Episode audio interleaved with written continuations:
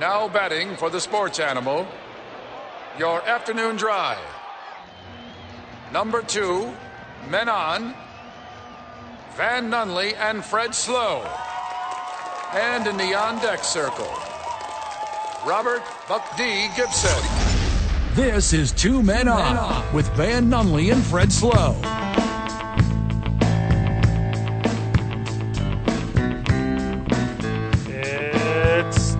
Thursday, Albuquerque. Just kidding. It's 100% Wednesday. It's very much Wednesday. Wednesday. Here's a fun little fact about the it's Wednesday, Uh-huh. the it's Thursday. Yes. I do that for the podcast. So whenever you start the podcast, you know which episode you're on. Because we get so many podcast listeners that whenever they go back and like listen through, they're like, "Did I listen on Wednesday last week? I don't know." Oh, okay. It's Wednesday, everybody. I thought you're usually just showing off how you know what day it is. No, no, not even like a flex. boss. Yeah, it's actually for uh, we're looking for those five star reviews. You know what I mean, big guy? Check out the podcast at Talk ABQ. I am Fred Slow. Alongside me, the guy who spent all day playing football this morning, Van Nunley. Van, how are you? I'm doing good, man. I'm a little sore. Yeah? Did too many drills. Coach G's Adapted skills camp. Uh huh. Yeah. Pretty good little camp. Yeah, it was great. A lot of smiles. My face hurts from all the smiles. I could ask you all about it, or we could ask Danny Gonzales all about it at 4:30 when the coach of your UNM Lobos will join us to go over the camp today. Um, we're not talking recruiting. We're not talking the big picture. We're not talking the games. We're talking about the community, and that's what he's going to be doing with us at 4:30. That's going to be very good. 4:45. Kim McCurshan, friend of the show from Locker 505, is going to join us. That's going to be a heck of a little sit down. Dello Davis and Byron Cooper are going to join us from the Gladiators at 5:15. 5:45 is reserved obviously for Josh Suchon. We're talking about isotopes, and there was a big press conference over at Isotopes Park today. You and I will go into that at length. That was a lot of fun, but it's going to be a banger of a program. And you're like, well, Fred, they're going to join us. Where are they going to join us at? Your boys are live at Hollow Spirits. Yeah, baby. This, is, if not my favorite place to be, win placer show. Oh gosh. Yeah, yeah. Top. It's a top three. Yeah. And and you're like Fred, what does that mean? Like, because often for me, you know, it's Isotopes Park. Often for me, it's you know, I got a lot of third places. But this one, you can do so many things here. There's so many things here. You can come watch a radio show tonight at eight o'clock. The New Mexico United are playing. We're going to host that watch party. Oh, somos unidos. Come have some fun with us. Yeah, we get live at the New Mexico United watch party. That's going to be a banger of a one. Uh, the Cursor coming tonight. So this is actually a. Uh, you're going to be in the thick of it, is what you're going to be. Correct. And we're going to be riff tracking over the top of that, talking about what we're seeing, giveaways and raffles and prizes. I know there's some slots open for the big bartending competition next week, so that's going on here. And by the way, if, if you don't come and win one, which you should, that's the easiest way to get Sure. in. Um, you can come. It's not a competition, a class. It's a bartending class. Yeah. But it's like 35 bucks. You get to make like I don't know three or four drinks, and you get to drink those drinks. So really, it's just like getting drinks and having a really good night, but you get to play too. you also learn about what you're making, what you're drinking. yeah. So we're giving away two entrances into a bartender class right go. here at Hollow There you go. Spirits. We're giving away two whiskey and Yep. cigar nights, maybe a little merch, definitely some gift cards for Yeah, your next visit right here at Hollow Spirits. Come hang out, and And also, we don't have to bribe you. no, no, You just come here because it's an amazing place. Well, Great food, great drink, great service, Currently- and the boys. Also going on tonight, and this is going to be a good one at six o'clock. So we go off the air at six fifteen. Right. Isotopes take over. By the way, going to be a banger of a pregame. Do not skip that.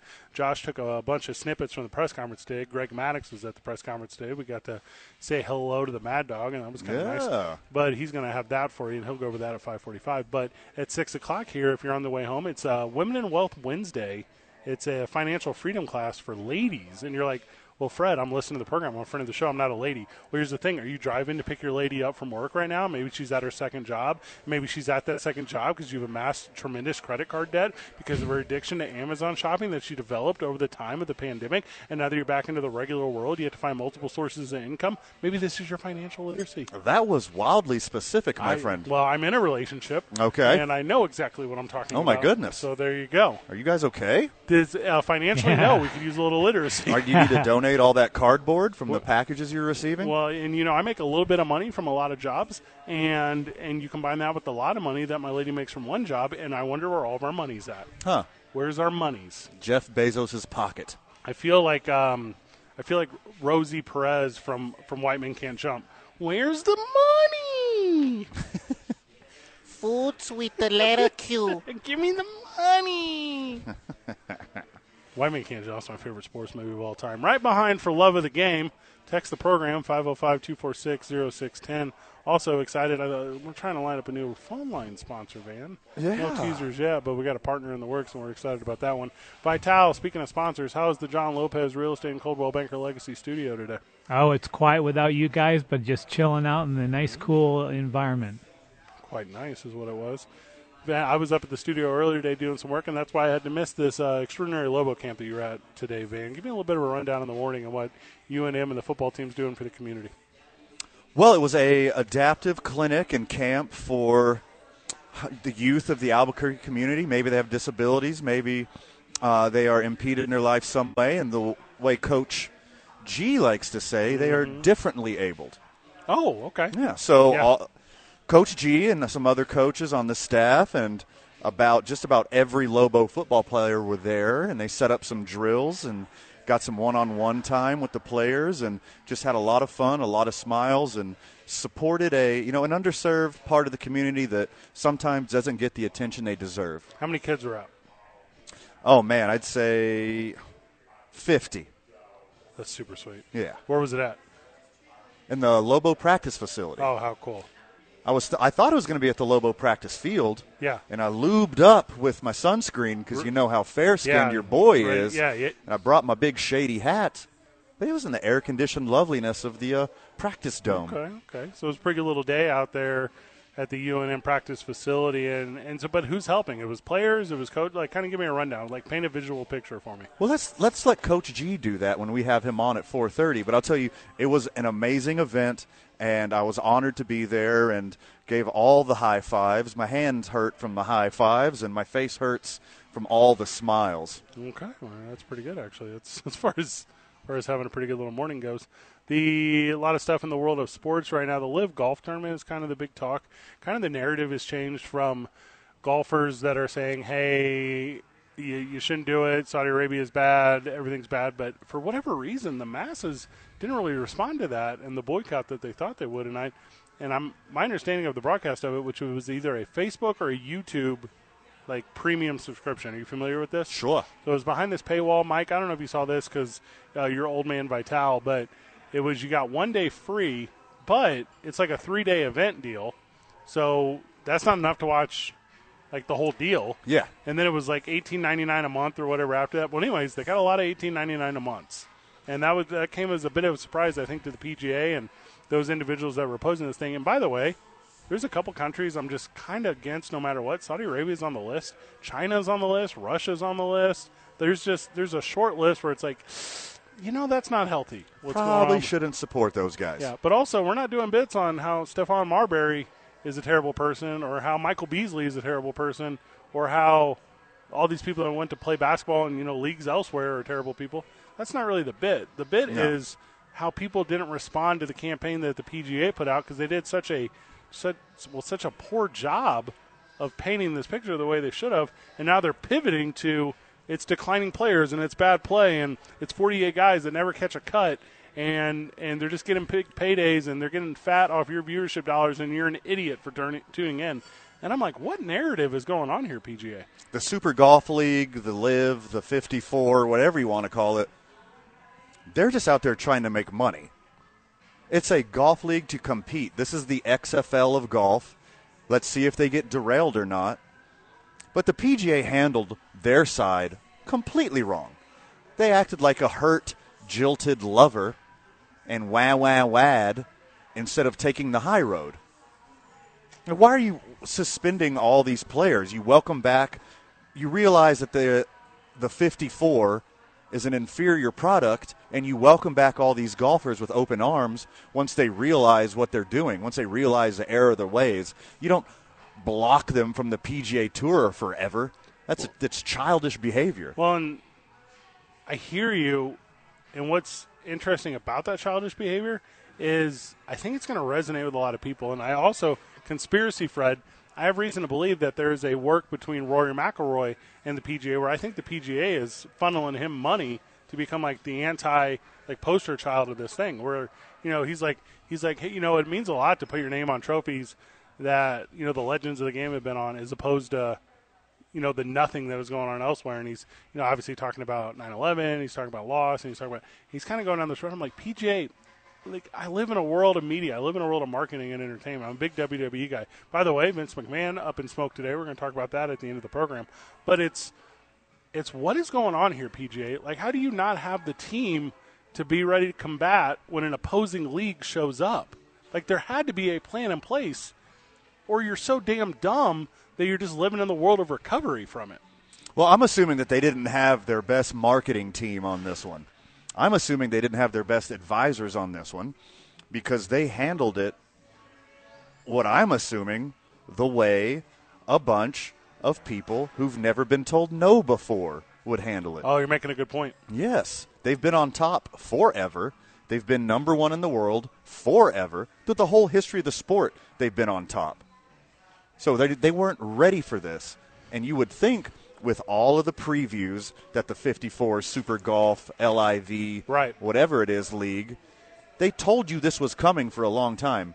And instead of having a really professional marketing campaign that's aimed at their core base to make sure that they stay loyal, their answer was, yeah, yeah. Well, and That's not a good response. No, because you can't ride that.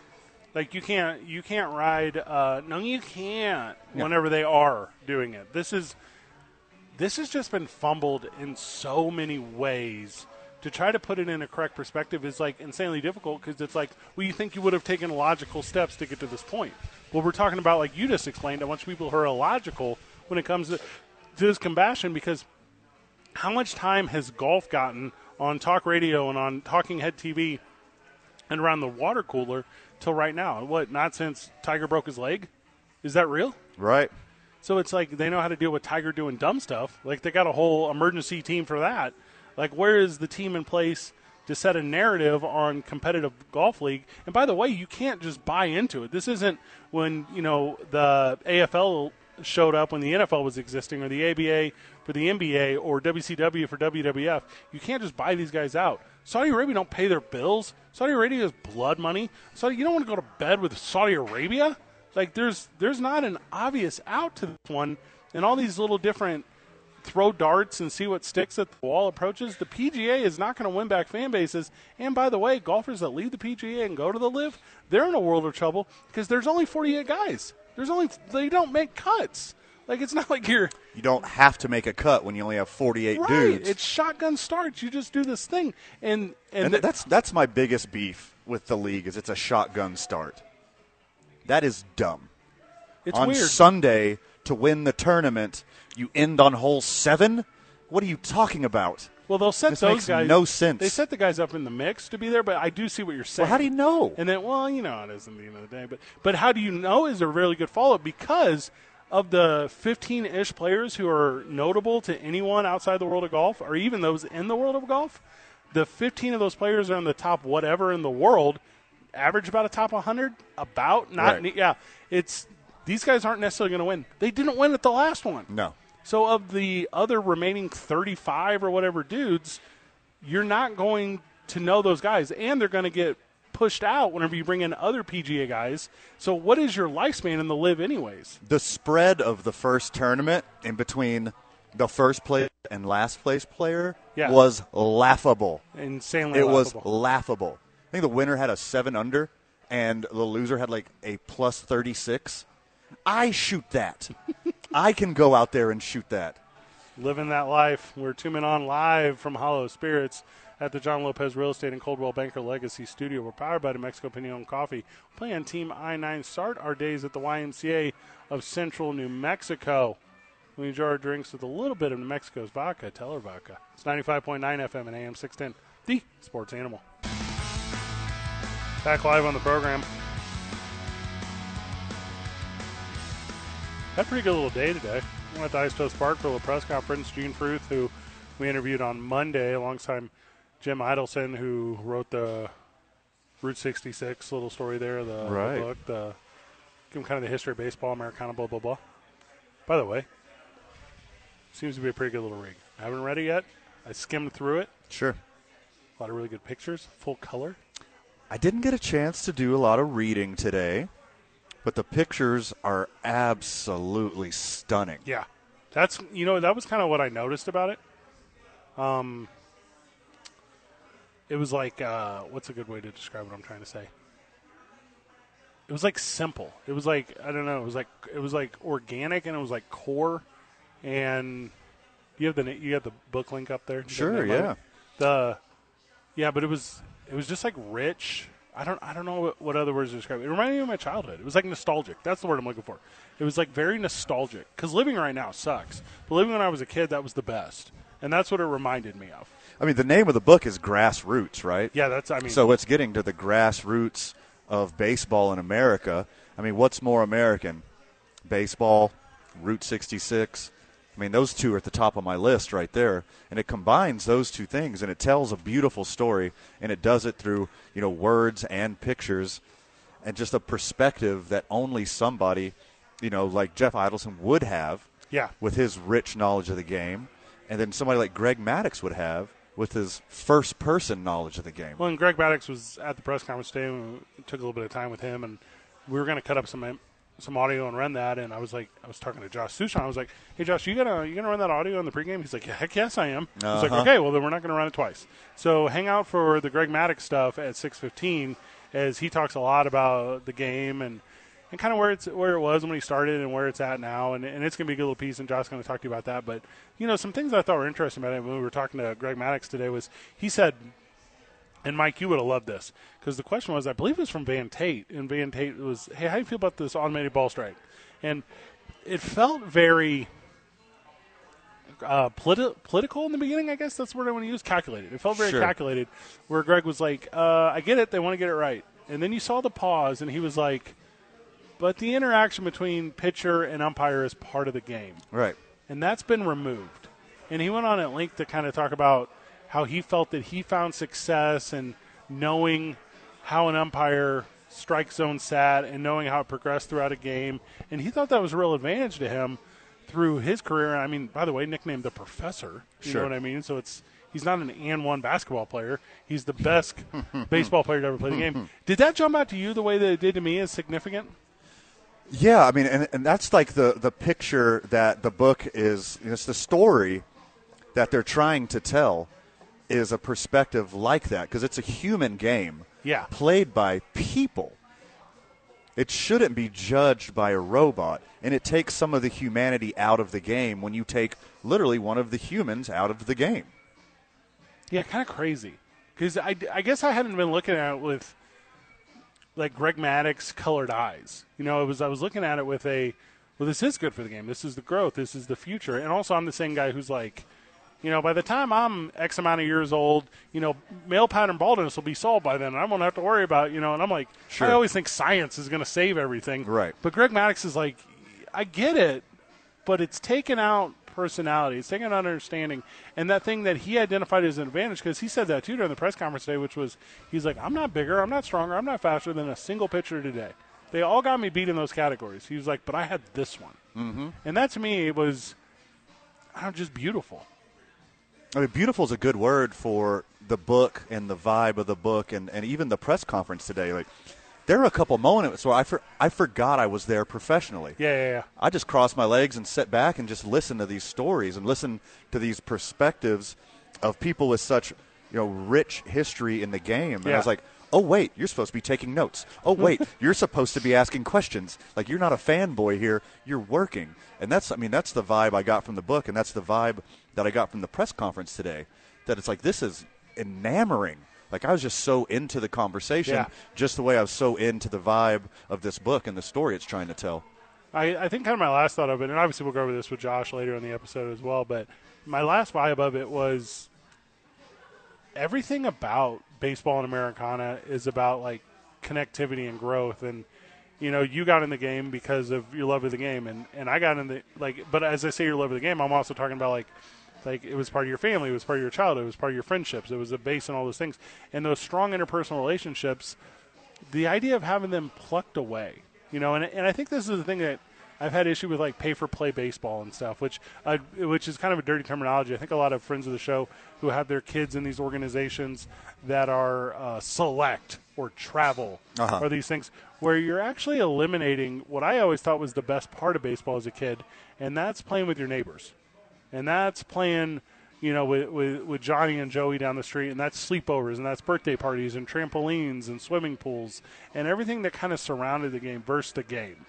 And to me, that kind of all kind of hit me in a way when Greg Maddux was like, "You're taking away the human element," and to try to try to make this thing robotic or mechanical or predictable or algorithmicable, not for me.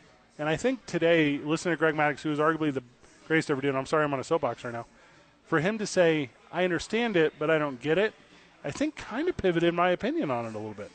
Yeah, you made a really good point right there, and he made a really good point as well. That you know the human element isn't there, and you know he led with you know I understand they want to get it right. You're going to use technology to to enhance the game, Yeah. but if you have you can't have the perfect square automatic strike zone, and then just have a Greg Maddux anymore, because he he had such pinpoint precision And understanding, He yeah. knew that if he knew this umpire and he's worked with this umpire for a couple seasons, and if he was hitting the outside black and the the right-handed heavy lineup of his opposition, he could manipulate that and he could use that, and it takes that element away from the game now. Well, and, you know, you and I a couple weeks ago now, we, we sat down and interviewed Joe West. And Joe West was a Major League Baseball umpire for Right. a million years and threw old Bobby Cox out of the game about, you know, 100 times. Sure. Sure. And Greg Maddux brought that up today. And he said, he said, you know, a part of the game is your manager getting tossed. A part of the game is, um, you know, the fear of an umpire getting the retaliation of, uh, and I don't mean physically, but I mean like you know the the the retort, the talk, the mouth, the Right, lip right. of a manager, of a player, of a. Because right now you're currently in an environment where that's not part of the game. Because what is part of the game is that umpire saying it's not my call. Break. Like I'm I'm just doing what the algorithm tells me, and to me that yeah it just changes the approach where your hardest day traditionally as an official I was an umpire for a long time I'm sure you did when you were a kid the hardest part of being on a crew is behind home plate now it's arguably the easiest part like They're you're telling you what to do. Yes. Yes. Your, your robot overlords are in your ear over Wi-Fi, telling you what to call. Also, I've talked to you about this off the air a lot, and Michael, I know I've talked to you in the office because you're a little bit of a conspiracy guy. Sentient life, I believe that we're going to be overrun by it. Like, I don't for a second believe that artificial intelligence won't destroy the world. I believe that it will. Don't put into the game that I love of baseball. That's terrifying. And, and AI is going to remember all the horrible things you said about it, and it's going to attack you first. Let's grab a break when we get back. Danny Gonzales is going to join us. We're going to talk a lot about the camp that they had today out there at the UNM facilities and how Van was a part of that. It's two men on. Oh, my God, Kim Kirshen's here from Locker 505, 95.9 FM and AM 610, the sports animal. Back live from Hollow Spirits. About to join us is our very best friend of the show, Danny Gonzales. But before, what is the name of this thing I just ate during the break? What was this thing called? A Royal King Trumpet Mushroom? A Royal King trumpet mushroom. It was like a soy sauce, ricey, with, Yeah. a, with like a cabbagey boy. Yeah. This is Sounds like a bok royal baby. king.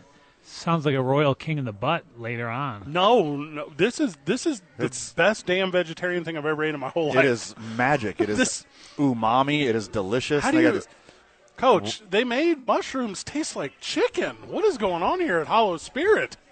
Oh my That, that's gosh! impressive. Welcome I tell you to what, the you guys, you guys do some pretty wild uh, road trips, but you pick the right spots. I mean, uh, I bet, I, I'll tell you what. A couple of years ago, before our daughter was diagnosed with celiac, uh, vegetarian plate to me would have been like, ah, there's no way. But we- we're into anything now, and it's really opened our world up to a whole another environment, and it's pretty awesome.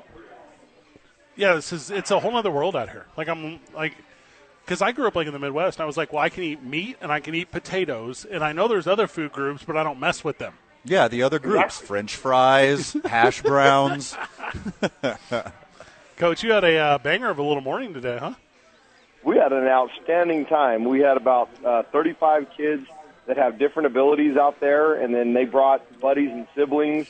Uh, we had our uh, the majority of our football team out there. If they didn't have class, they were out there. Um, we had some soccer players and some swimmers, so we had a great event. And um, it, you know, it, in my honest opinion, it's as good for our kids as it is for the kids with the different abilities because, I mean, the idea behind it is we can everybody can work together. These kids someday when they grow up and they're older and they're out of school, they can work with our football players or our swimmers or our soccer players. So it was a great eye opener. I mean, my daughter's around the football complex all the time, so our football players don't see any difference in her.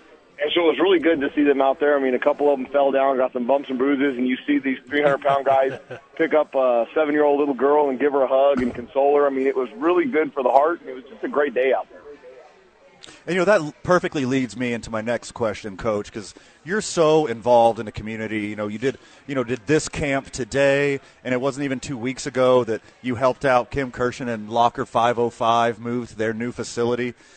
Not only to like that you're a legitimately amazing representative of Albuquerque culture, but let's talk about these student athletes and the example that you're setting for these young, impressionable athletes on the team and at the university, and this precedent of community service that they're setting and that they're you know seeing from the top down from their coach. Well, you know, I've I've done a. Um, I went back all the way to 1991. I was Coach Vince Franchione's first year, and we had a lot of records on as far as what we did academic and scholarship wise. And 76 or 74.6 percent of the student athletes that we bring in here on full scholarship end up living in Albuquerque for the majority of their lives. I mean, that's a really high number. And so I think, I mean, we've done a, we've made a big emphasis on academics and, and graduating these kids, getting a degree, because I try to explain to them all the time, football is an opportunity. It is not a career. Even if they're good enough to go into the NFL and they play for 10 years, like Brian Urlacher did, he was 33 years old, and look at all the things that he's doing now. He owns a maintenance company. He's in commercials. I mean, he's got, he had to give himself an opportunity beyond football. So these guys are going to be our community members. They're going to, and I try and tell them all the time, when I'm an old man, I expect them to take care of me. So I want these guys to be as well prepared for the rest of our community, and they represent our community. So it's a big deal to me about these guys and what they're going to be beyond football. Brian Urlacher did the uh, Pat McAfee show today. He's hilarious. Yeah, he's like the funniest dude. I had no idea. Like, it just very, very funny. I was I was too what, busy if you go getting golfing my. with him, watch yourself because he's got a fake snake called Zeke. It's a rattlesnake, one of those rubber rattlesnakes. And that dude gets more play out of that stupid snake than anybody I know. And if you watch it and you follow him on Instagram, every day he's getting somebody. It's, it's quite hilarious. Yes, coach, you can take me and Van to go golfing with you and Brian Urlacher. We don't mind. We will go. Jeez. Twist our arm. Let's do it. Uh, as far as you uh, identifying stuff, uh, not just for yourself, but for the team to do in the community, how do you come up with an idea like the Extraordinary Lobo Day Camp? Like, wh- where does that come to fruition, and how is that birthed? Well, that 100% of that credit has to go to my wife. So ever since we had Abby, we've been we were at San Diego State when we had Abby, and then we moved on to Arizona State. And she'd always wanted to do something with kids that have different abilities. And there's a bunch of red tape when you're not the guy in charge. When you're the guy in charge, you can kind of do most things that you want to do. You just have to make sure you go through the right channels. And so when I started when I started bringing this up to the powers that be, uh, everybody was on board. And my wife has done a phenomenal job getting into the community and and doing all the things and the legwork behind the scenes. And then today's event, what we did today outside, actually playing with the kiddos, that was the easy part. Uh, it was a good event. I, I anticipate this thing getting much larger. So I thought the crowd today was perfect, so we can kind of get an idea of the things that we can do and we can't do. Towards the end of the camp, they were getting so excited and rambunctious. I was starting to worry that we were going to get some of these kids hurt. I mean, we had a young man out there, um, Luis Aguilar, in a wheelchair that was just blowing by people in some of the races. So I mean, it was really cool the, the different things that we were doing. But like I said, 100% of the credit needs to go to my wife because she does a great job with the Rio Grande Down Syndrome Network, um, with the anybody that has a different ability, and then just the ideas behind all this. And so it was a great day, and I'm super excited that she came up with it and that we were able to implement it. Coach, my uh, face hurts from smiling all day, and my my hand hurts from all the high fives. So thank you again for putting on this event, and thanks for being such an you know awesome member of this Albuquerque community. Your players out there were just the funnest hype men ever. Like I couldn't imagine being more high energy. Is this something like you really had to rally the troops, or were they just like immediately like, "Oh yeah, coach, let's roll"? No, it was let's roll. I mean, when I told them, and uh, so we we have team meetings weekly this time of year because we don't spend a ton of time with them during the summer. It's kind of the, I think that they need a break from the coaches, and the coaches need a break from them because once we start on August second, it's seven days a week through December. So a lot of the the team leadership, and I rely on the seniors a lot to kind of take control, run drills, do those things when the coaches aren't there. And so in our weekly team meeting, uh, we met Tuesday morning at six. I said, "Hey guys, just want to remind you."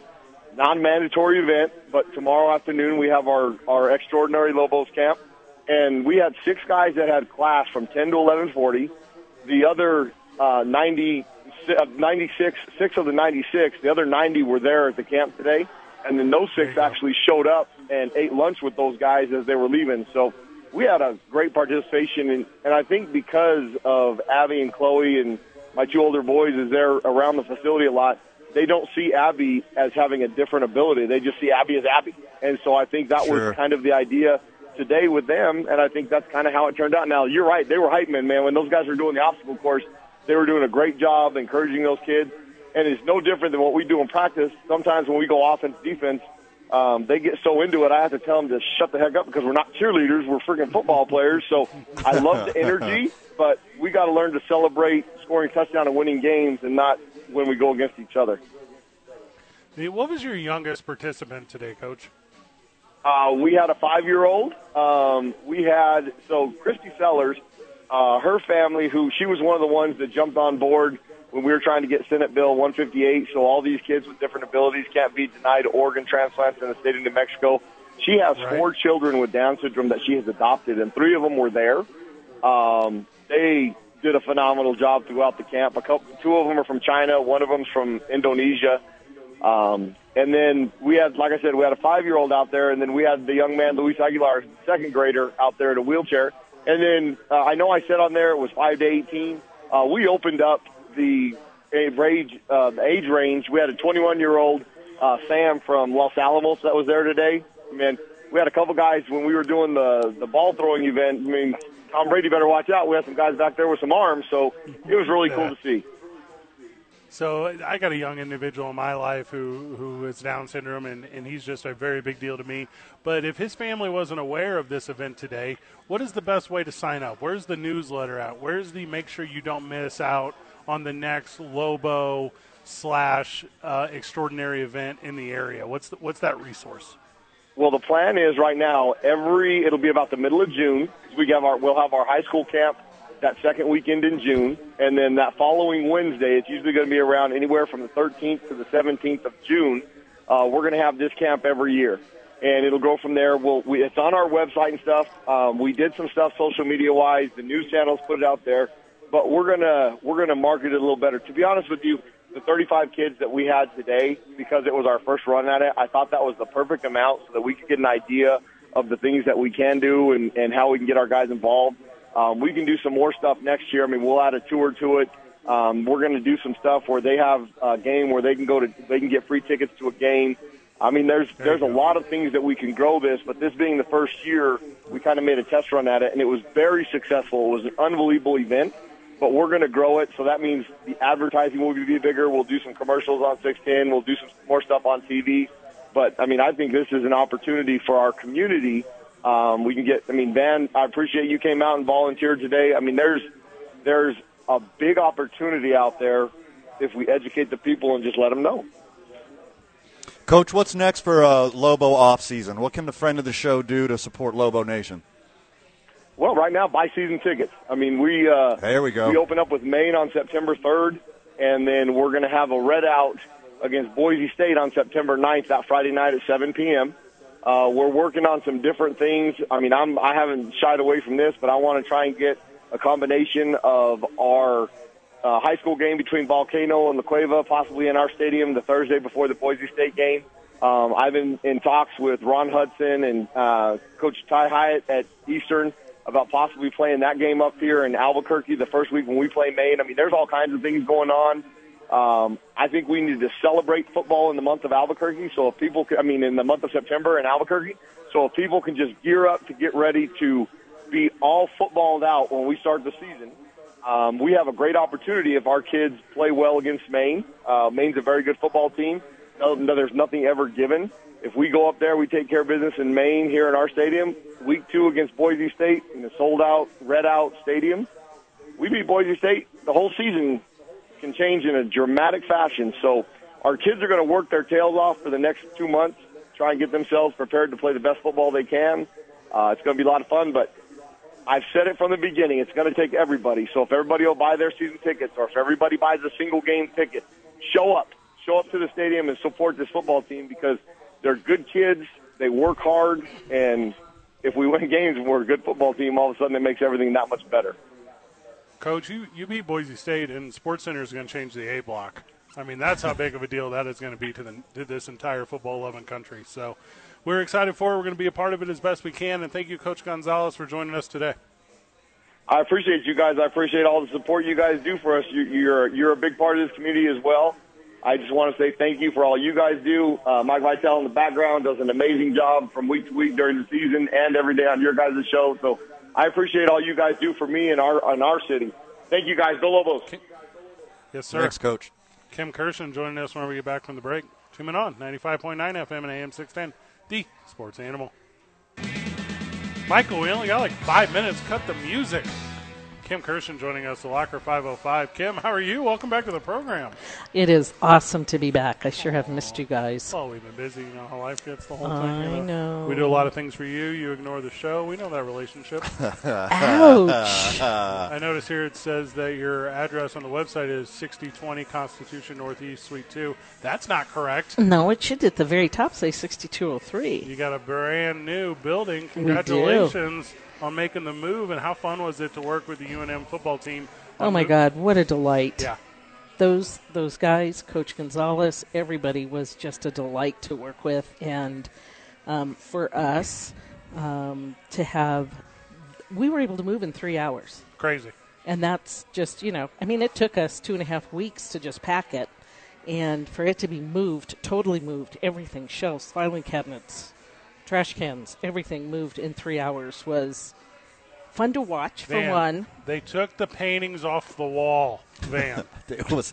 It looks like you have been clean out robbed by the time they were done moving. They did. They did. I mean, everything went. It was, it was so nice. Um, and the nice part was is when you ask them, you know, I mean, you'd go to pick up something. No, ma'am, I've got that. yeah. They would just take it right away from you. I mean, they didn't let us lift anything. What what great guys those were. 62 Because that would have took it would have took months otherwise, right? Oh, my truck, gosh. Truck by truck by truck. Oh, my gosh, It took you months. They brought the they brought the equipment trailer, the semi truck, A truck. semi truck. The equipment trailer says right there on the side. And what? UNM in UNM another football. in another three loads by friends of the show, New Mexico Pinon Coffee. Oh, yes, yeah, and their they- box yeah. truck. Yeah, that uh-huh. one of those little boxes. Not even little. I said little. It's only little compared to a tractor. Two- it's 53 foot trailer. Yes. yes. But this thing was probably 20 foot in its own. But That was huge. yeah, just a world of im- impressiveness. 6203 Menaul Boulevard Northeast. You guys are currently accepting donations on site. Yes, And sir. they're, they're coming in. People know you're there. They do. It's Yeah. amazing. I think people are, you know, looking on Facebook, looking at our website. They've heard it, you know, it's on news Yeah. um, and stuff. And so we are continuing to get donations, which is awesome. We're gearing up for, for next year. And as you guys know, not everybody knows this yet, but you guys um, were one of the first to know that we are expanding and we'll be seeing Sandoval County, Torrance County. Right.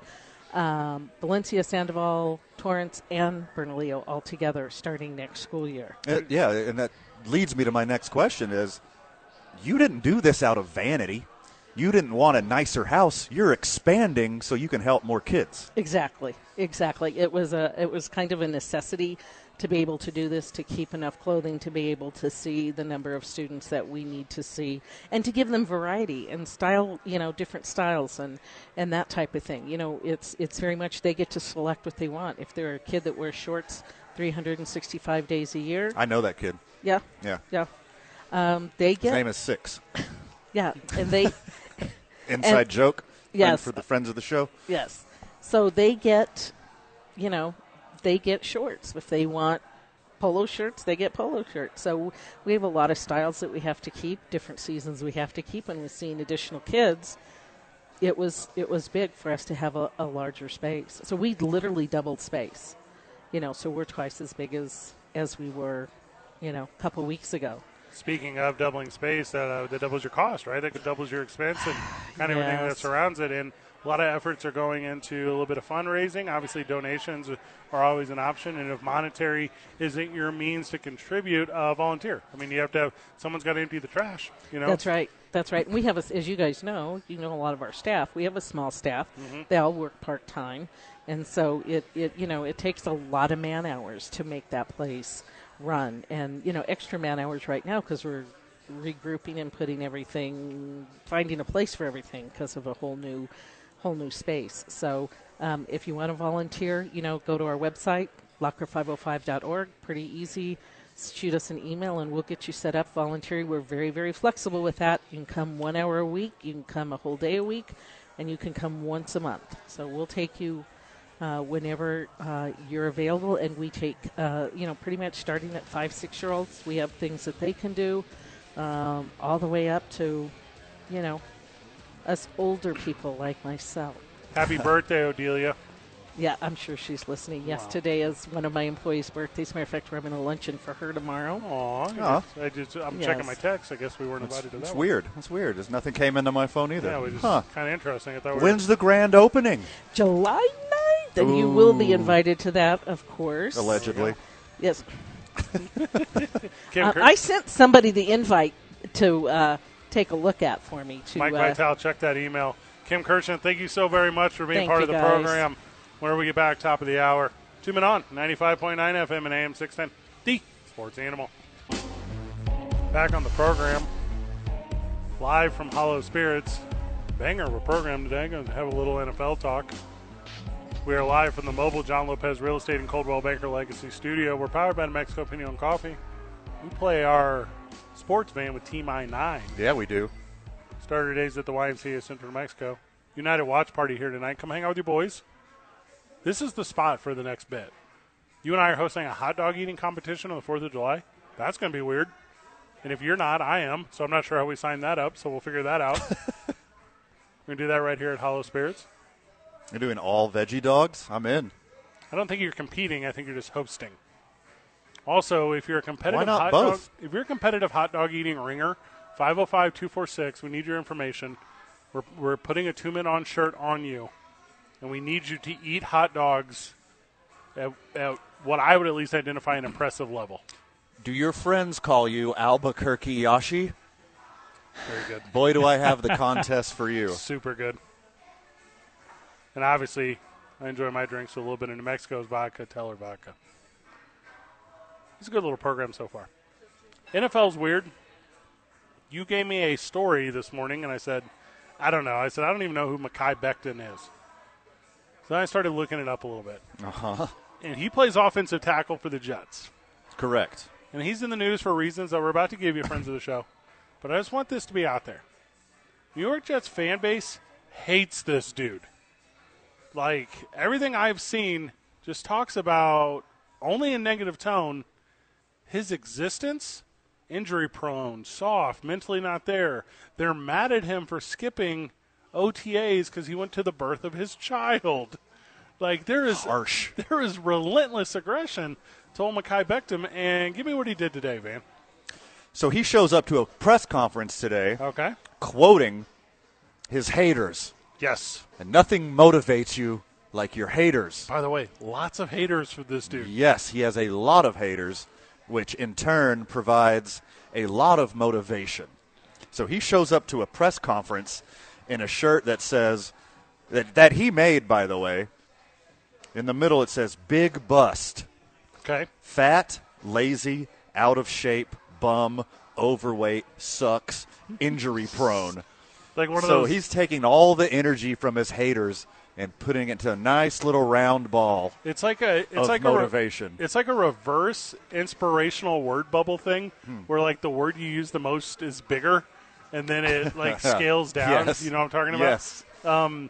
He he then went on to say during this press conference that he's going to he's going to make those who have written him off quote eat their words.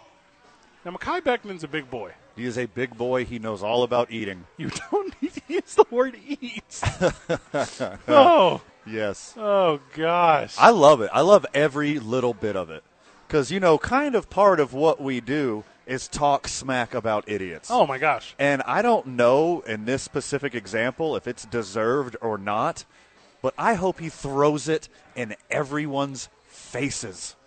And by the way, if we've said off putting, horrible things about you, loyal, loyal listener, professional athlete, and you've got a chip on your shoulder, I hope we motivate you too.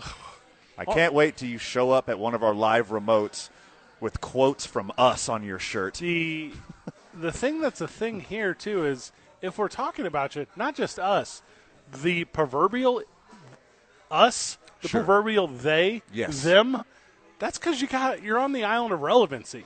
Like you're not out there doing nothing, having no impact. Yeah. Like you, you're in the conversation because you're in the conversation, and I, I think I've always used that as like uh, ammunition in my gun. Right. And that's the vibe I'm getting here off of Becton, where it's it's he's not mad at you, but he sees you. And to me, that is um, as powerful as a motivator as anything. Are you familiar with blood feuds? Very much so, not as much as you. No. Okay. Because I, I place them and I hold them. Mm-hmm. And I will assign a blood feud to someone, number one, without telling them. Like, I will I will know that I'm in. It takes all the fun out of it if you tell Oh them. yes, I'm, I will give you no chance. Sure. Once I identified you as escalating whatever we have in our lives to the level of blood feud, you there's no return. There's no return for you. There's no return for me. We are blood feuding forever. And if if my boy Mekhi Becton here is the same, I'm your energy. Mm-hmm. If it's that reporter or if it's that part of the Yeah. field, you know that season ticket holder, or you know what? Use it, use it, and bury them. You'll never truly understand the power of the dark side. Look, politicians, Hollywood elite, the athletes who are the top of top of their profession. Yeah. You can't just go without this kind of criticism. No. It goes by being at the top of the pyramid. There are laws in place that the media can chastise you and talk about you. We are a protected group for this exact reason right here. So take that energy and shove it Hey. right back in our faces. Take media out of it, though. Like I, friend of the show, five zero five two Look, we're four not- oh six. You pe- tell us whatever you do. That qualifies to me. Whatever your job is, Yeah. your profession. Put a target, the biggest target you could possibly paint on your own back, and then just watch people miss you. Sure. And I'm, I'm there. I'm your energy, Mekhi Becton. I'll buy your jersey right now, brother. I don't know who said that he's a big bust, fat, lazy, out of shape, bum, overweight, sucks, and injury prone, but whoever said that, it hit him the exact right way, and he's going to have a career year this year off of your horrible Hey, energy. Right now, though, because there's a friend of the show out there that's listening, it's like, just let us play on the field, clap back. He doesn't need to clap back like this. Stay in your lane. Hmm. Just produce. Well, this same friend of the show got a problem with LeBron. Shut up This- and block, yeah, bro. that's exactly what Yeah. it is. And here's what I'm saying is you recognize what's happening, but don't identify who's doing it. Like, if you're going to give me the, the what, give it again, big bust, what else? Big bust, fat, lazy, out of shape, bum, overweight, sucks, injury prone. That's the heat? That's all. Because oh, all right, hold up. That's End- not end a of- that's end all. of quote. Yes, but it's it's that existing to me is the power because whoever said that thing knows that they said it. And here's what they don't get: they don't get the notoriety. Right. Because whenever the guy that's the talking head, the me and the you, the radio, the Twitter, the TV, whoever is saying that, you're not getting the clout. You keep chasing it. You can say more stuff, but Mekhi Becton's got you. Like Mekhi, with this one little press conference, I'm at your thing. You make me come to this press conference, Right. And I'm saying so much to you without saying a word. I'm just here so I don't get fined, and I'm into it. Uh, this is this is the energy I want from my athletes. I like big FU energy. Same. I like it a lot. It's entertaining, it's powerful. Hey, we're here talking about that. When have we done a story on an offensive lineman on this program? Uh, Greg Robinson, it was 270 pounds of marijuana. that's it. it. That's the only one in a year of this incantation and three years of our previous incantation. Also, Two stories on offensive lineman in four years, and I'm going to follow this. Yeah. You're going to get a follow up this season because of this big FU energy that I love so much and I want to feed off of. feeding off uh, hate is way less calories too, as opposed to most of the things that Becton is feeding off of right now. Sure. So this is going to help him a Uh-huh. lot. Yeah, It's you gonna don't s- say. Set him up for a success. So I'm in on it. Give me more of it. I want. Not only do I want it done, I want it done in a way to where it's pronounced to the rest of the world. Because now that this is outside, by the way, New York, pretty good media market. Not like we're like breaking any news there, but it's in the Southwest now. Like, Yeah. this is not Yes. regional to the AFC East. Yes. This is not regional to the AFC. This is not regional to the. E- This is all right. Cool. This is a conversation that should be being had. Also, every Hey, by the way, check out bigbust.com, Fred, during the break. see if we can buy that real quick. Because we need that, and we need the Big Bust clothing line. We need we need Becton to be like, I like big bust and I cannot lie. I'm into it though. Wear I mean wear that shirt, but wear wear the motivation that it's giving you, like right there on your shoulder. Put it in a chip, let everyone see it. Go, produce, and it's the guys who say that. So because once you create accountability, that's when you get execution. Because the guy who's like, uh, I don't check Twitter, I just deflect it. Uh, you guys probably know more about it than I do. Those guys are lying. And I don't like those guys who lie. I like the guy who says, I see you and I'm coming to get you. By the way, I'm going to keep your name out my mouth because you don't deserve it. And to be fair, To be fair, um, to be fair, when he got injured last year, he did go over 400 pounds. So it's not without criticism.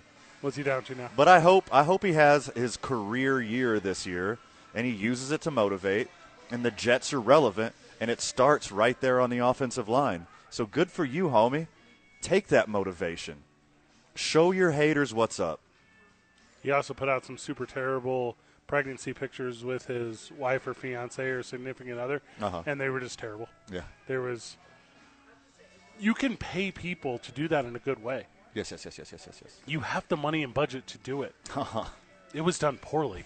and then the internet got a hold of them and photoshopped like pictures of Zach Wilson's head on them to where you can't even see his beautiful wife, fiance, or significant other. I don't know the standing that they're in. Just Zach Wilson. Just Zach Wilson's head on a very pregnant body with Mekhi Becton behind holding uh, holding up bosoms with his hands like a brassiere wire.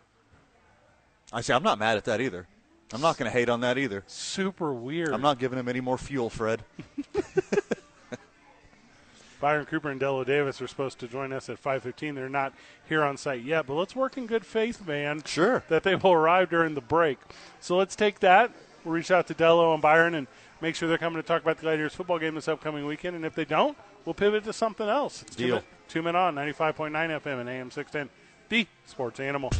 Back live on the program, live from Hollow Spirits. With a couple of Duke City Gladiators. Welcome to the show, Byron Cooper and Delo Davis. What's up, boys? What up? What's up, boys? How's it going? How's it going? How you doing? Delo gets distracted by the menu as we sit down to start the program. Delo says, "What's a, what he says? What's a what's a king? What's a king trumpet mushroom?" That's what he says. we had that earlier. Well, that was like the best little not chicken tasting thing I'd ever had. I've never had. I've had every mushroom in the history of the world, and not Oh, that one. Phrasing. Yeah. Phrasing. Yeah. Even Glad- the Alice in Wonderland ones too, oh for my sure. Gosh. Gladiators playing this weekend at home against the hated Arizona Rattlers. What's up, boys? What's up? What's up? Everybody hates him besides Sebastian. This is true. That's his second Look. favorite team. you know? Little shade to the broadcaster for the Duke City Gladiators. Well, like like Fred, Sebastian's a front runner too, so he tries to have it both It's, ways. it's not like that. I don't know. Delo Davis showing up to the broadcast, and I didn't recognize him at first because you're wearing a Yankees cap. You want to go ahead and uh, apologize to my Cardinal fandom, or is, Oh no, no. You know, it's just it's, a, it's about fashion. Sometimes, you know, No, I'm St. okay. Louis all the way. Okay. Everybody know this. that's? I mean, Yeah. LeBron wears a Yankee cap. I mean, he's like a Browns guy, whatever. It's the whole thing. So the uh, the thing about the game this weekend, though, is it looks like it's going to be a packed out house. The thing about the game this weekend is it looks like you're going to have several thousand people up there celebrating the boys trying to get this win, and that's because kind of like the fandom's grown out there at the event center. Do you guys feel it turning around the way you thought it would, as far as people coming out and seeing it in person? Uh, yeah, yeah. I knew it would pick back up. You know, just last year was our first year out there, so you know, um, people had to um, get themselves out the, uh, you know, the the Corona stage, and Yeah. uh, you know, get out there. Just hear, hear about us again and new location. So once uh the name got back flowing out there again, uh, you know, the fans start picking back up. So that's awesome. Come hang with your boys out at Hollow Spirits right now. Good food, good drink, good service, and the boys are here. We got Dello and Byron here with a big old stack of Gladiators tickets. So come out here and get some tickets. Also, 505 246 0610. Want to give away a family four pack, Fred? Six pack, eight pack, 12 pack? No, just you got to come down here in person and get them. So Only in person? Yeah, there's no. I, li- I like that better. Yeah, it's not. So come and hang out. The uh, not set up for the the online or the pickup option, as they're physically here in my hand. So you have to come down here to the venue. Come check us out at Hollow Spirits. Get the tickets. Uh, what's the key to this week to this weekend, boys? Because that was a tough one point L last week for the team. How do you bounce back from one? Uh, I think just staying together, you know, trying to rally together, uh, keeping. Uh, one thing that we have that a lot of teams don't have is, uh, you know, that camaraderie. You know, we break down on family more than anything else. There you Um, go. While I'm sure a lot of guys break down on win or championship or something like that, uh, I will say that we are a family. You know, so uh, that's the biggest part of it, just staying together. Um, and our, our coach Nate always preaches, you know, staying together through the, the full game. Um, third quarters have been big for us, and uh, you know, Coach Dello Davis, well, Captain Dello Davis always says, you know, play the zero zero, and uh, I think that's, you know, been my thing as for a lot of people, just playing to that last second on the clock. Three losses this year by one point a pop. That's a big swing in a season. This has got to be the best 500 team in the history of football, right, Dello? I guess you could say that, huh? Most talented. guess I guess you could say that. It- On paper, it don't look like it, but I mean, hey. I was here two weeks ago, and we said the same exact thing. Yeah. Yeah, well, and it's tough, right? Because you're currently sitting fourth overall in kind of the playoff picture, so you're in the mix right now. Like you're No, in the mix. we're in the mix, yes, sir. And, and the thing that's interesting about being in the mix at six and six and sitting fourth is, I mean, number one knows you're right there. You know, and then the Rattlers are going to see it this weekend, and that's going to be an example of it. And it's first responders night out there at the Rio Rancho Event Center. Kickoff is 6:05, I believe. Make sure I got that one correct. And you're going to go out and uh, celebrate and support. And if you're a first responder, I believe you're in for free. That's my understanding of it. Yeah. So yeah, show your credentials, your identifier, and also if you want to be in for free and you're not, come down and see your boys at Hollow Spirits. We will hand you a we'll hand you a little four pack right now for you and your family to get out. And if you're going to bring the neighbor kids, we'll give you a couple extra alongside that. Della, what's the uh, what's the game plan this weekend? How, how do you get the big win? I, and I'm going to tell you right now, I already know you're going to say score over 40 points. Uh, yeah, and then I'm gonna say, uh, you know, I, I think we just gotta, you know, bring that dog out of us. You know, Yeah. just be already on it. You know, um, don't let the game come to us. Go take the game. You know, that's more or less uh, our game. When the game get to rolling, things get to being tight. That's when we play our best. Will and let's just make it tight off the, you know, out, of the first kickoff. You know, let's just going to get on top of the, these guys and um, don't let n- no one dictate, you know, what we do or how we move. You know, so that's kind of my thing. Of I've been, you know, letting the guys know this week is we're just gonna get on top of it and stay on top of it. We've been yelling it from the mountaintop since it happened last year. You guys were obviously cheated, and now you got a brand new, refresh rivalry against Arizona. How how how better do sacks feel when they come against Arizona? How much better does a W feel when it comes against Arizona?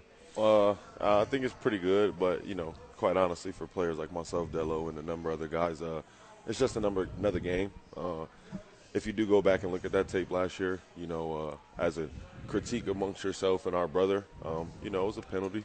You know, it is what it is, whether it was called or not. Um, so we try not to hold a chip on our shoulders. Of course, you know, it's a little bit extra sweet when you go play in Arizona, but it's just like every other game, man. We don't we don't uh, practice any harder or any less. Um, we practice just as hard every week, you know. So definitely a little bit sweeter to get that victory, you know, because some of those guys do have a little bit of you get a little bit uh, more publicity when you play well against the Rattlers. Sure. But either than that, man, it's just another game for us, quite honestly. and obviously we can recognize the play on the field. We understand like like there's a reason you lead the league in receiving and, and yards, and there's a reason you lead in tackles and solos. Like we get all that stuff. That makes sense to us. But what we don't see is like that conversation between you and the opponent. What we don't see is is that kind of verbal interaction. Is that a talking point as you guys are, are mixing it up on the field? Do you guys use that against each other, or You, is it? you know what? Nah. So the Rattlers, uh, they're a team that they, they highly respect us, the players. Yeah. You know, so it's more uh, love and and more than uh, animosity on the field with those guys. You know, you just really got to play the game with them. You know, because I mean, I don't know how they play against other teams, but when it comes to us, they Play it- up. it's- yeah, they play. Yeah. It's, it's respect. You know, uh, help guys up. You know, after you tackle them and things like that. So it's always fun playing against them because you know you're going to get the best game, and uh, you ain't got to worry about nobody low blowing you low. It's going to be a fair game all the way across the board. You know, so that's what makes it fun. Same thing defensively, same kind of respect back and Yeah, forth. pretty much. And uh, well, I mean, a lot of the times our defensive players are pretty new, or so the Rattlers don't mean much to them. They just see the big name. Um, Oh, okay. so it's pretty much the same, you know, being able to play against some good competition, um, feeling like you're putting on uh, against the best competition. So I think that's uh, all that really, you know, gets us going there, fueling us. You basically broke the internet on a go-ahead game-tying touchdown two weeks ago at the event center, and that highlight was everywhere. Is that a conversation that comes in from other guys in your position across the league? Do they recognize that and kind of give a little bit of praise to you, Della? Ah man, I think he asked me that question because I think he was the one that was behind the video Yep. and took it. But uh, yeah, no, you know, you know, I've been doing this for a while, so It's I, expected, yeah. I don't even think about it. Look at it. If, it- if guys did see it, it wouldn't no matter to me because Yeah. they should have seen everything else too. Then, you know, like uh, so it's all good, you know. Duke City Gladiators tickets here with the boys at Hollow Spirits. How about your young quarterback, Ramon Atkins? You think he's got his sea legs? Is he as comfortable as he's going to get? Do you feel like you got a good rapport with him? Is, is this Uh, what you're going to see throughout the rest of the year? Yeah, no. The, uh, the good thing about uh, Ramon is he can still get better, you know, than what y'all done seen, you know. So, you know, it's just some things just here and there that uh, everybody might not recognize, you know, why we're not over the hump, you know. But uh, it's just different things that he can get better, we can get better, you know. So that's what I love about Ramon that um, he he's he, he still got his eyes open, ears open, you know, ready to learn every day, ready to work. You know, what can he do to help us out? You know, to get to that, get to the championship. So, you know, like uh, Ramon, he just needs to just keep working hard, keep his head down, and everything on it's gonna work itself out. And now he's got Offensive Player of the Year, and now Offensive Coordinator Nate Davis calling plays. You know. How's that working out so far? Oh, it's working out. It's uh, it's going all hand to hand right now. You know, it's like Nate never left the field. You know, and that's kind of the feeling that we wanted anyway. You know, so when you got a solid quarterback as Ramon that can, you know, play replace somebody as big as Nate, you know, um, that that's awesome. You know, to have that guy that uh, that record breaking guy on the field, what you call him the plays, telling him who to look at, what to see, and all that. It's just it's the same thing. You know. And Byron, I don't, maybe you're seeing it, Dell. I don't know if you can because you're out there playing, but Nate's energy as a mm-hmm. coach and as a coordinator, like I fear for his headset. Like this, Yeah. like, like, like he don't turn it down, and it's and it's that translates right because me as a spectator at a game or the guys in the field, are they able to to utilize that as another tool as far as chasing W's? Uh, I, I mean, I've seen Nate get Yeah. like that. I've played with him, you know, personally. Uh, so you know, when he gets like that, it can get a little bit out of control. But uh, he's a great coach. You know, he's a great leader. Um, he's been doing as much as he can, and honestly, Dello does get to see a bit of it because he's right next to him on the field sometimes. You know, so sometimes it is a, a bit of a show for all of us. You know, so we're all learning together, though. You know, so. Uh, there's nothing that he does that we haven't done before that we're not going to do. Um, so it's a, he's a great person to learn from. Uh, no one's been in his situation, you know, having that significant injury. So Right. no one can control or tell how he's going to act. Um, but he's been great to us. You know, he's still been a great friend. He's been a great leader, been a great person. That's what's up. Despite not having the game, but uh, I mean, as Dello can say, man, it's just a work in progress, man. We're just trying to figure it out. Four weeks left in the season. Home game this weekend versus Arizona. Then two on the road. Final home game of the year. Final game of the season, July 16th. That's against Northern Arizona. What is the final record going to end up being for this team, boys? Is this a 10 and 6 team, and you're sitting comfortably in second or third in the conference? For sure. I like that. For sure. I like that a lot. Anything we missed, boys? Nah, nothing. Just shout out to the Gladiators. You know, Gina Thomas, uh, all of our coaches, uh, Sherman Carter, Fred Griggs, Chris Choice, everything they do for us. Uh, Yep. You know, just come out support the Gladiators. Um, definitely trying to get on the roll. You know, like you guys say, the best six and six team. Uh, we're six and six. You know, there's nothing you can say about that. Right. Uh, we got to stack those wins on top of anything before we can, you know, claim to be those champs. So, you know, just come out and support us. You know, we got championship August 13th. You know, just keep it rolling, man. Van and I are here all night long as we are hosting the United Watch Party. So anytime between right now and the end of the United game, come see us. We will hand you Duke City Gladiators tickets, and then we'll come hang out with you Saturday night at the game. And it's, it's going to be a heck of a good one this upcoming weekend. Dello, Byron, thank you so much, brothers. Thank you. Thank you you. for having us. Whenever we get back, more. Do we have a guest lined up? Josh Suchon on 545. So let's talk a little Tom Brady when we get back. Two men on 95.9 FM and AM 610, the sports animal. Back live from Hollow Spirits. Big thank you to Byron Cooper and Dello Davis. Gladiators game this weekend. Come get some tickets from your boys. Those things bang. Gla- Gladiators games bang. It is an absolute blast. Yeah. They're very good. Also, I'm sad I can't make it this Saturday, but you're going to be there. Well, it's going to be pretty good. I'm going to play celebrity softball, and then I'm going to watch a little bit of Ice Baseball, and then I'm going to jet across God's creation to Rio Rancho and watch some Duke City Gladiators arena football. I'm going to play a little celebrity softball. Then I'm going to go to GZA. What is that? GZA of the Wu Tang Clan. H to the Izzo, V to the Izzy. very incorrect. He's doing his uh, classic album Liquid Swords from beginning to end. And I'm very excited about that. I believe it's called 40 year old me is very excited about that, but 14 year old me is very excited about that. I believe it's called Liquid S Words. I'll take swords for 400 Alex. Tom Brady says he's not interested in playing football anymore, and it's just a job to him, and it never mattered to him, and the fans don't matter to him, and his appetite is complete, and he's going to be gone soon.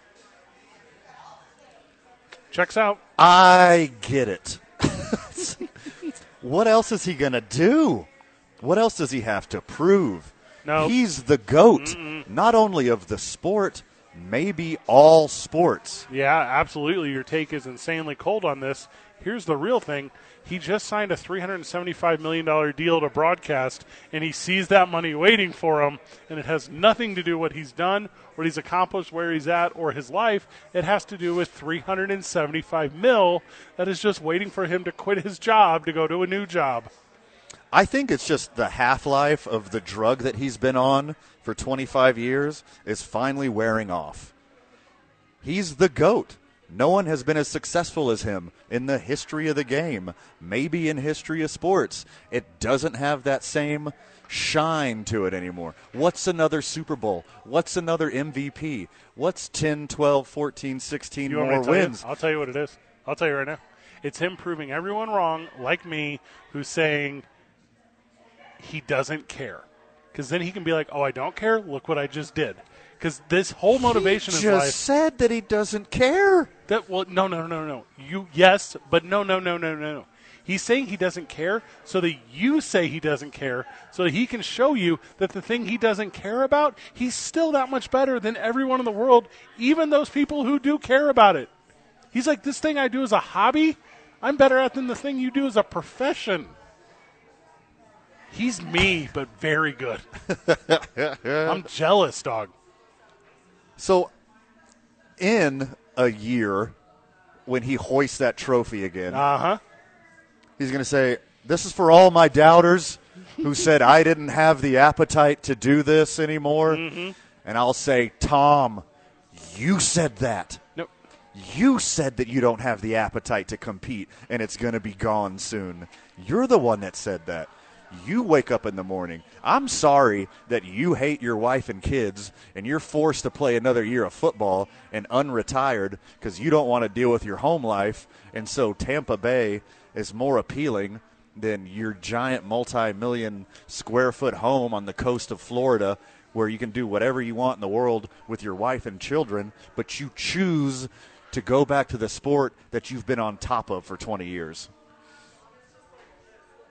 He's going to take a job where he's going to make $375 million to sit on the most popular game of the week, on the most popular broadcast of the week, and he's going to only criticize others for the entirety of that broadcast. And nothing has got him more aroused in the history of life than the possibility of this.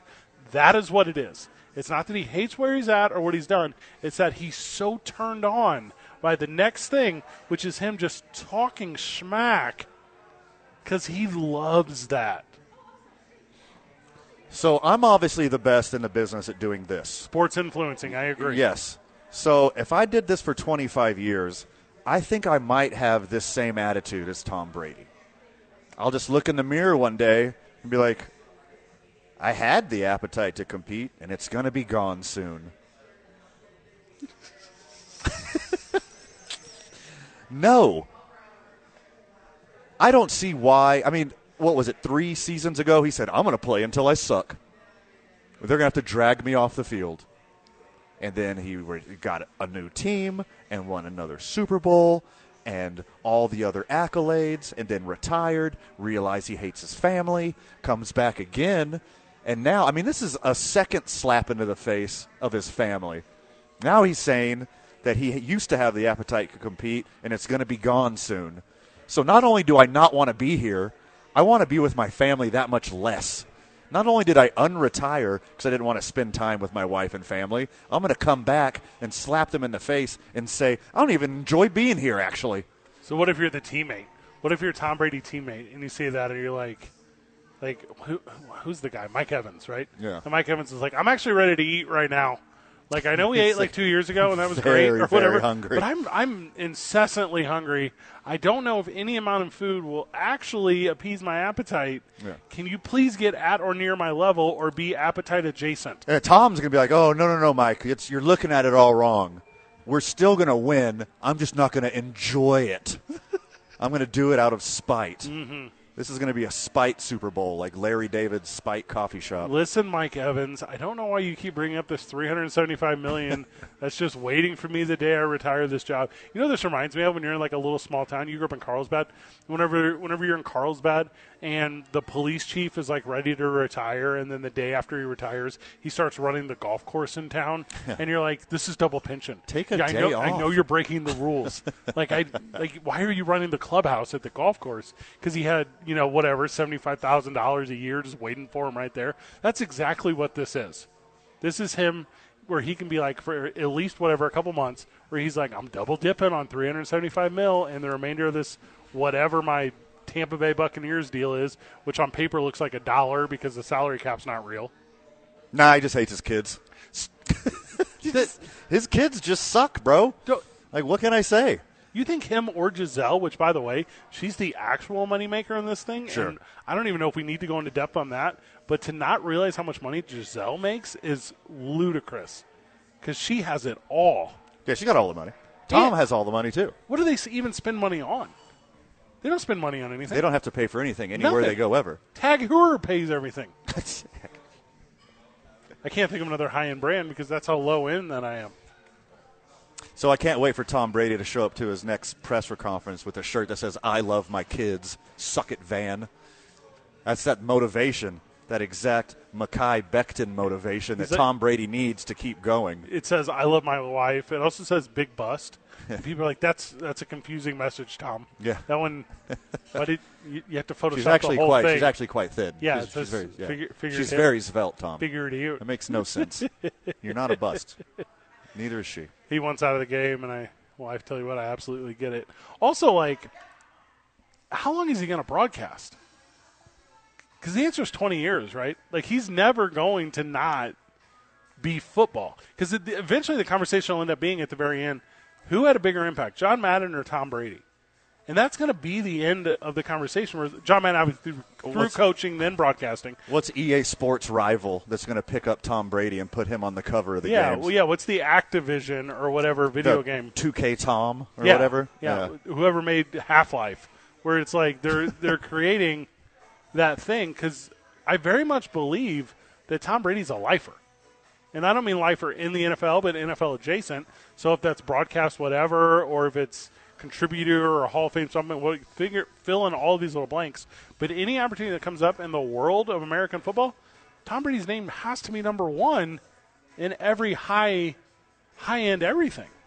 whatever the Super Bowl trophy is of broadcasting, sports, Emmy, ESPY, whatever, he's going to win the most of them than anyone else and then retire. And then say, you know what? I don't have the appetite for this anymore.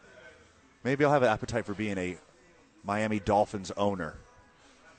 You know what is kind of weird though that we're not super hitting on. I know we're up against. We got to get Josh Suchon, but this is kind of off brand for Tom Brady because he, at least through the last twenty years, Right. doesn't really admit like any sort of coming up shortness. I don't know what verbiage to use here. Well, he's Tampa Tom now. He's different. He's different. He can like show his emotions and say what he's really thinking, and, And not have a be all patriot and calculated. And throw Super Bowl trophies off of a boat and put vodka in his milkshakes. It's a good life. Such a good life. Also, rum. That is what goes in milkshakes. Josh Suchon with us when we get back from the break. We're going to talk about the big press conference today and the Isotopes baseball game tonight. The boys are uh, well. The boys had a big one yesterday. You got to get you got to get one to get two, and then if you get two, you have the strong possibility of three, and that's a streak. Two men on ninety five point nine FM and AM six ten, the Sports Animal.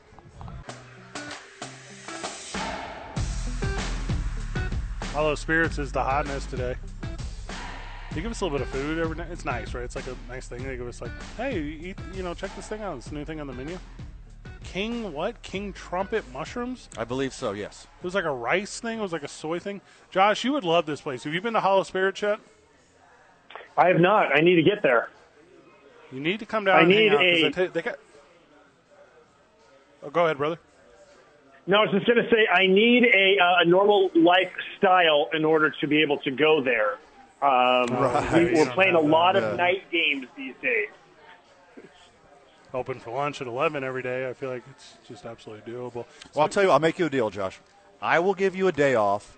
I will be the voice of the ISIS Smart. for one day. Smart. And then you can trade places with me and come to Hollow Spirits, and they will give you free food and drink, and you can do my job. Also, you have to do the show, which is not as glamorous as it seems because you have to put up with Mike Vitale. And then you're going to have to work two jobs because Oh. one of us will be good at it.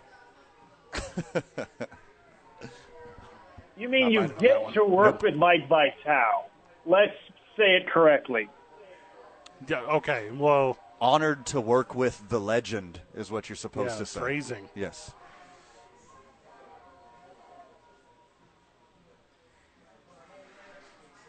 you still with us, Jay? I think we lost him. Yeah, I'm still with you. This is really good radio, right? When one person's on a cell phone and another person's live at a bar. This is the best radio Yeah, out there. Hey, give us your interpretation of the press conference this afternoon and kind of what you took away getting able to sit down with uh, Mad Dog Greg Maddux. Number one, Greg Maddux, still to this day, is just totally unassuming, right? He just rolls in, hands in his pockets, you know, basic polo shirt, a USA hat, just totally, you know, just looks like he's, you know, just got finished teaching, you know, economics 201 over at UNM, and he's just rolling over to, to say hi and get a sandwich. And dry sense of humor, and but super smart. And I just feel like he's just studying everybody the way that he studies hitters, and that his brain is just processing things so much faster than all of the human beings. You know, and then you've got Jeff Idelson, who I'm incredibly envious of because he probably has the greatest Rolodex of all time since he was the former Oh, president of the. Baseball Hall of Fame. And then you've got Jean Fruth, who is just this unbelievable photographer and just loves life and is just constantly smiling. And she can't go five seconds without touching her camera because that's what great camera people do. Is they always have their camera next to them and they're always thinking about what can I do to get a really good picture right here. How quickly were you surprised, or did you see it coming? How quickly Greg Maddux referenced Ray Birmingham when he was talking about baseball and talking about the city of Albuquerque? Well, that's also just Greg Maddux, right? Like he understands, he understands the moment. He understands where he's at. Obviously, it was fresh on his mind because he just had eaten lunch with Ray Birmingham. But it's also because Maddux is just a good dude, right? And he wants to get Ray Birmingham's name out there, and you know because it's a lot of mutual respect there. You know, and then speaking of mutual respect, I mean, Greg Maddux went back to UNLV to be a pitching coach, right? he obviously doesn't need the money. He doesn't need the attention. Now, sure, his son was there, and he wanted to be a part of his son's, you know, college experience and all that kind of stuff. But he also loves UNLV, even though he never went to school there. He loves UNLV. Lived most of his life in Las Vegas. And so he traveled around the Mountain West Conference. And how many Hall of Famers can tell you that, you know, they know Ray Birmingham and they know what it's like to go to Tony Gwynn Stadium and they know what it's like to go to Air Force and play baseball at Air Force and they know what it's like to play games at San Jose State. You know, there's, and, and to me, it, whenever Hall of Famers just decide they're just going to do something because they love baseball and they want to be a part of it, it's really cool. And I think that's one of the great things about Maddux's post career was that he coached at UNLV. What I loved about that threesome that we had up at Isotope Stadium today was that you have the first person perspective of a player, and then you have you know the, the knowledge of a curator and historian, and then the, the outside perspective of the photographer and observer. And those three you know point of views coming together on the American experience and baseball history was just so unique. Like, what did you get out of that? Yeah, I, I agree with all that. That's, that's very well put. And and you know, as, as people were asking questions, and by the way, props to all the Albuquerque media. I thought there was a whole bunch of just really good questions um, that were put forward. All three of them too. Um, you know, and it just goes to show how.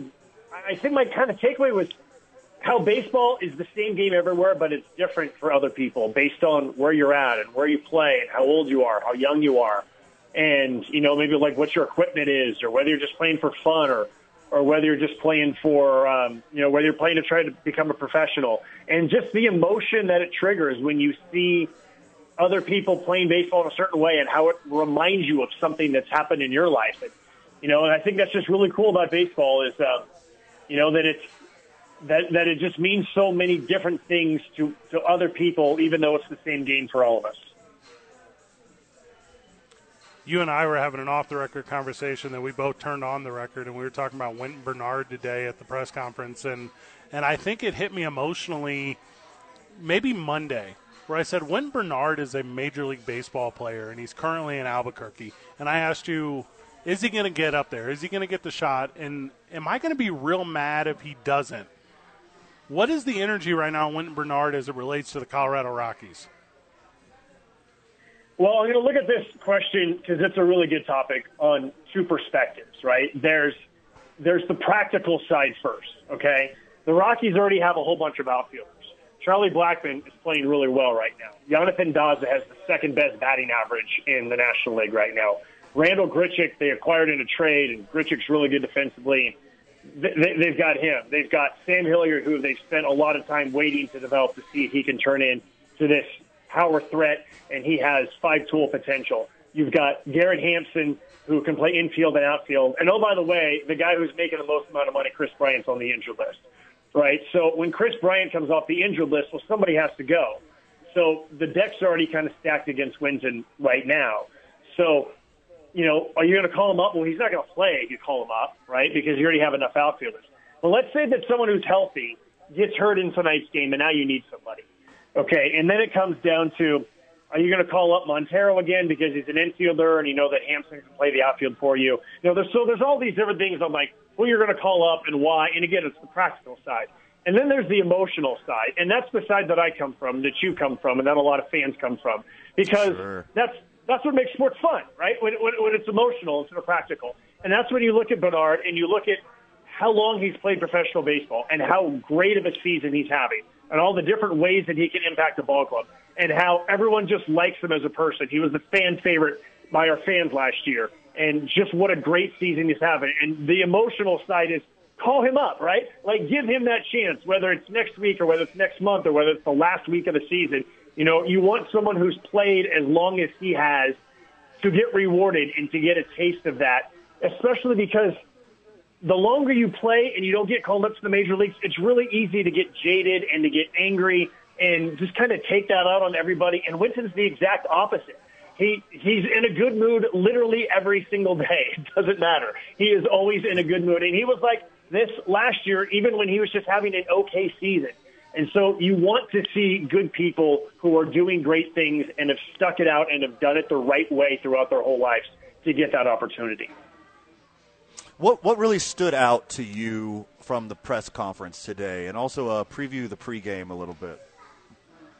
Well, for the pregame show, I was basically able to take almost everything that Greg Maddux said and splice that down so that people can hear from him. Um, my original plan was to make sure that we heard from all three people, but Jean Fruth is going to join me live during the broadcast, and so I got lots of questions that I'll pepper her with during the broadcast. And so I figured, you know, people want to hear from Greg Maddux, and because he's a Hall of Famer, because he's Greg Maddux. So Sure. I wanted to put as much stuff um, in there as that. Um, you know, I thought I thought the most humorous moment was when he was asked about the automated ball strike system, and he said that he liked it when Bobby Cox got ejected from games. That was I Same. thought um, I thought that was really funny. That was I think that was the most humorous part. Yep. Good little. It was a good day at the ballpark this afternoon. It's going to be a good game tonight. We didn't preview it great enough, but the Isotopes have a chance to get three in a row, Van. So that's Correct. a big one at home and a great mariachis night last night. Thank you, Jay. Thank you guys for coming out to the press conference, and uh, I'll talk to you guys tomorrow. Good dude. Thanks, Josh. Good dude. Let's go to break. little WWE news when we get back. This one's actually weird. We laugh a lot, but this one's kind of gross. Two men on 95.9 FM and AM 610. The Sports Animal. Welcome back to the program. Live at Hollow Spirit, 6 o'clock. Van and I will be here till about 9.30 tonight. I mean, plus extra time. Who knows? Closer to 10. Nine thirty-four. Doors close at 11. We'll be here till 11. Four minutes of stoppage time. Yeah. United, big game tonight. David Carl's going to come hang out with us for a little bit. I don't know if he'll be here during the. I know be here during the game. He live tweets. You know, he's like the media guy for the United. And I think it's hard to live tweet when we're being so dang entertaining. So come hang out with us. The curse will be out, so it's actually going to be real high energy and a lot of fun out here at Hollow Spirits. Big thank you to John Lopez Real Estate and Coldwell Banker Legacy, who sponsored the mobile studio today. Thank you to Hollow Spirits, who has hosted us. The YMCA is Central New Mexico, where we start all of our days. New Mexico Pinon Coffee, who has powered this program since the very, very beginning. Day oneer, baby. I 9 Sports, as close to a day oneer as you can be. And then obviously Teller Vodka, New Mexico's vodka, being a proud partner of the program. So, this is a weird one. And I'm about to sound a little hypocritical because you know I hate the Commanders. I hate the Redskins. I hate. kinda- Washington football team. Yeah. I kind of hate everything that is bad at the top. Because Hmm. if it's bad at the top, that means the rest of it's bad. It just kind of works that way. Yeah, that's the trickle down that actually works. The board of World Wrestling Entertainment is investigating a secret $3 million settlement that longtime chief executive Vince McMahon, who you know famously as Vince McMahon, Right. agreed to pay a departing employee with whom he allegedly had an affair, according to documents and people familiar with the board inquiry. What? The January 2022 separation agreement bars that now former that the former employee, which name is not being released by this article by the Wall Street Journal. Who do you think it is, though? I don't, it's just a paralegal. Oh, it's a paralegal. Yeah, it's not like a it's not a performer, it's not a wrestler, it's not an on-screen talent. Ah, okay. But this paralegal is barred from discussing the relationship with Mr. McMahon because of the settlement thing.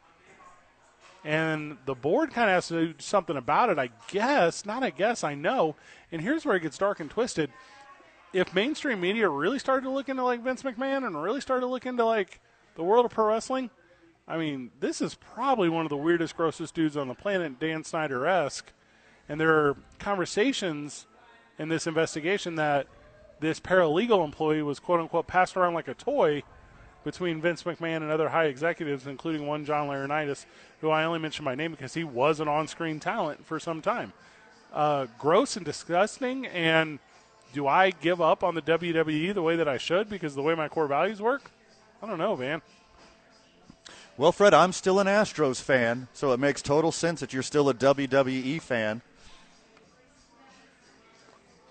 broadly speaking, though, there is nothing as far as the law goes to where, like, you can have an affair. It's not against the law to have an affair. It is against the law to to pay someone professionally for sexual intercourse, even if it's not directly from your pocket to that person. If it's through uh, an employment or if it's through goods or services, you cannot do that. Like, so that's where you get in like a weird gray area because I've never been mad at anyone for having an affair. I don't know about your relationship. I don't know how your marriage works. I think the only person I would be mad about about having an affair is my lady. But like, I'm not mad about that. I'm mad about the you force what is probably young, vulnerable, impressionable Right.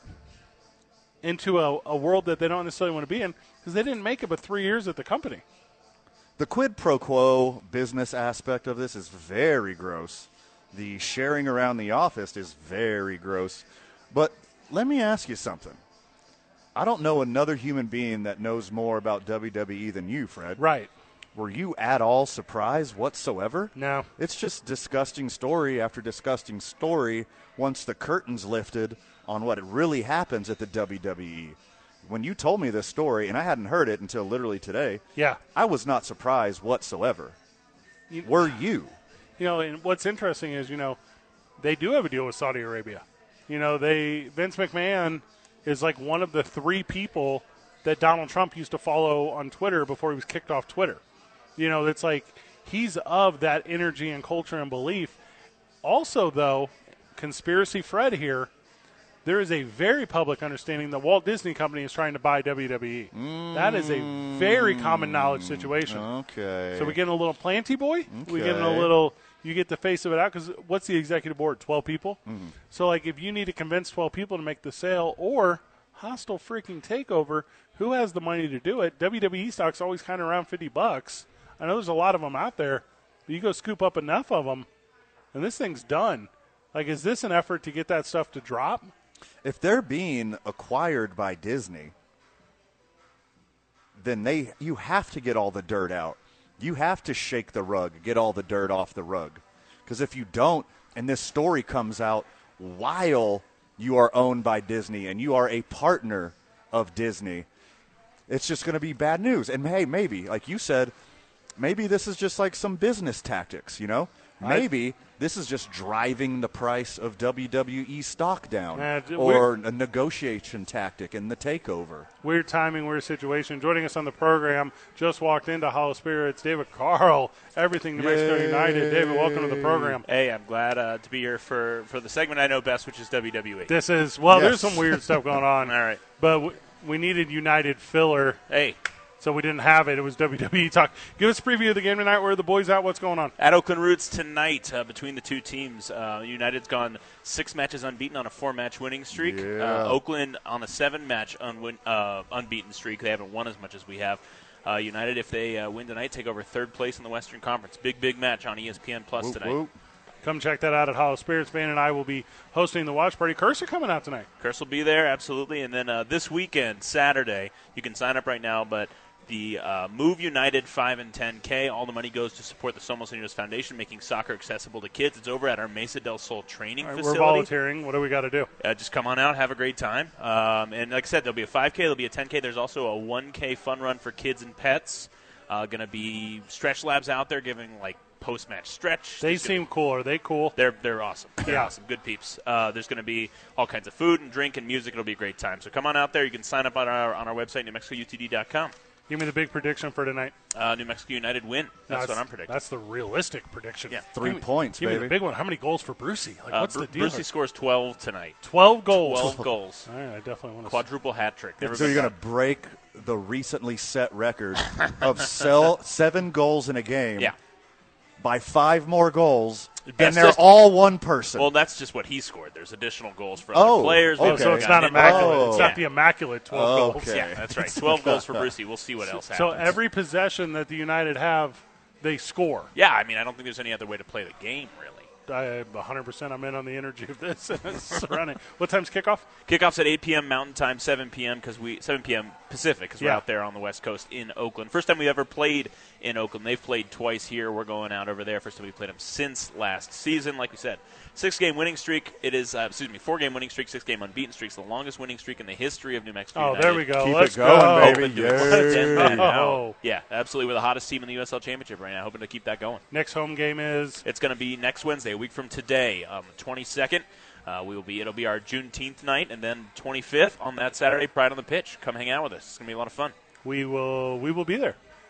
Every United match is fun, but there's a special place in my heart for Pride on the pitch. It's one of my favorite The nights of the energy is through the roof. It's awesome. It's one of our. There's not a roof, but the energy is through the roof. If there was a roof, it would be broken. That is There would be correct. energy through it. It's a lot of fun. It's one of my favorite nights of the year. There's going to be a a, uh, a big old um, drag show in the parking lot at the tailgate. Um, we're Heck gonna, yeah. We're going to have uh, pr- uh, drag bingo on Sunday, the day after the game. Everybody can get over there hungover, have a mimosa. It's going to be a lot of fun over at Social Club. It's going to be a lot of fun. So join us. So that is all right. So tonight against Oakland, the next home game is Wednesday, and by the time you finish that game, it'll be a what like a six game win streak, and it'll be an eight game unbeaten streak, and the boys are going to end up kind of being the talk of the league right there. Uh, that would be great. Yeah. Look, looking forward to that. I said Oakland. Oh, we got to focus on Oakland tonight, right? They're a good team. They're in good form. Like I said, they've gone seven unbeaten, so we got to beat them first. You are, we are going to sit down and talk about uh, fundraising opportunities after this, and we might have some big announcements in the upcoming weeks. So we're pretty excited about that. Foundation's doing well. Foundation's doing great. Like I said, we got the 5K this weekend. Join us for that, and then yeah, we're going to talk about some other fun stuff. It's going to be going to be really great. Everything's on the website and the social media. David Carl, thank you for squeezing us in. Thanks for hanging out, guys. Thanks, Van, buddy. any final words before we cut this one? Too much for the time allotted, my friend, but anything we didn't cover, make sure you check out tomorrow on the opening drive with Jeff, JJ, and A. Marie. David Carl just handed me an invite to his wedding. Is this what this is? This is very special. I thought me. this was a Walmart gift card in here. It's either that or a summons. You guys can take it. Good job, everyone. GG. See you tomorrow, Burke.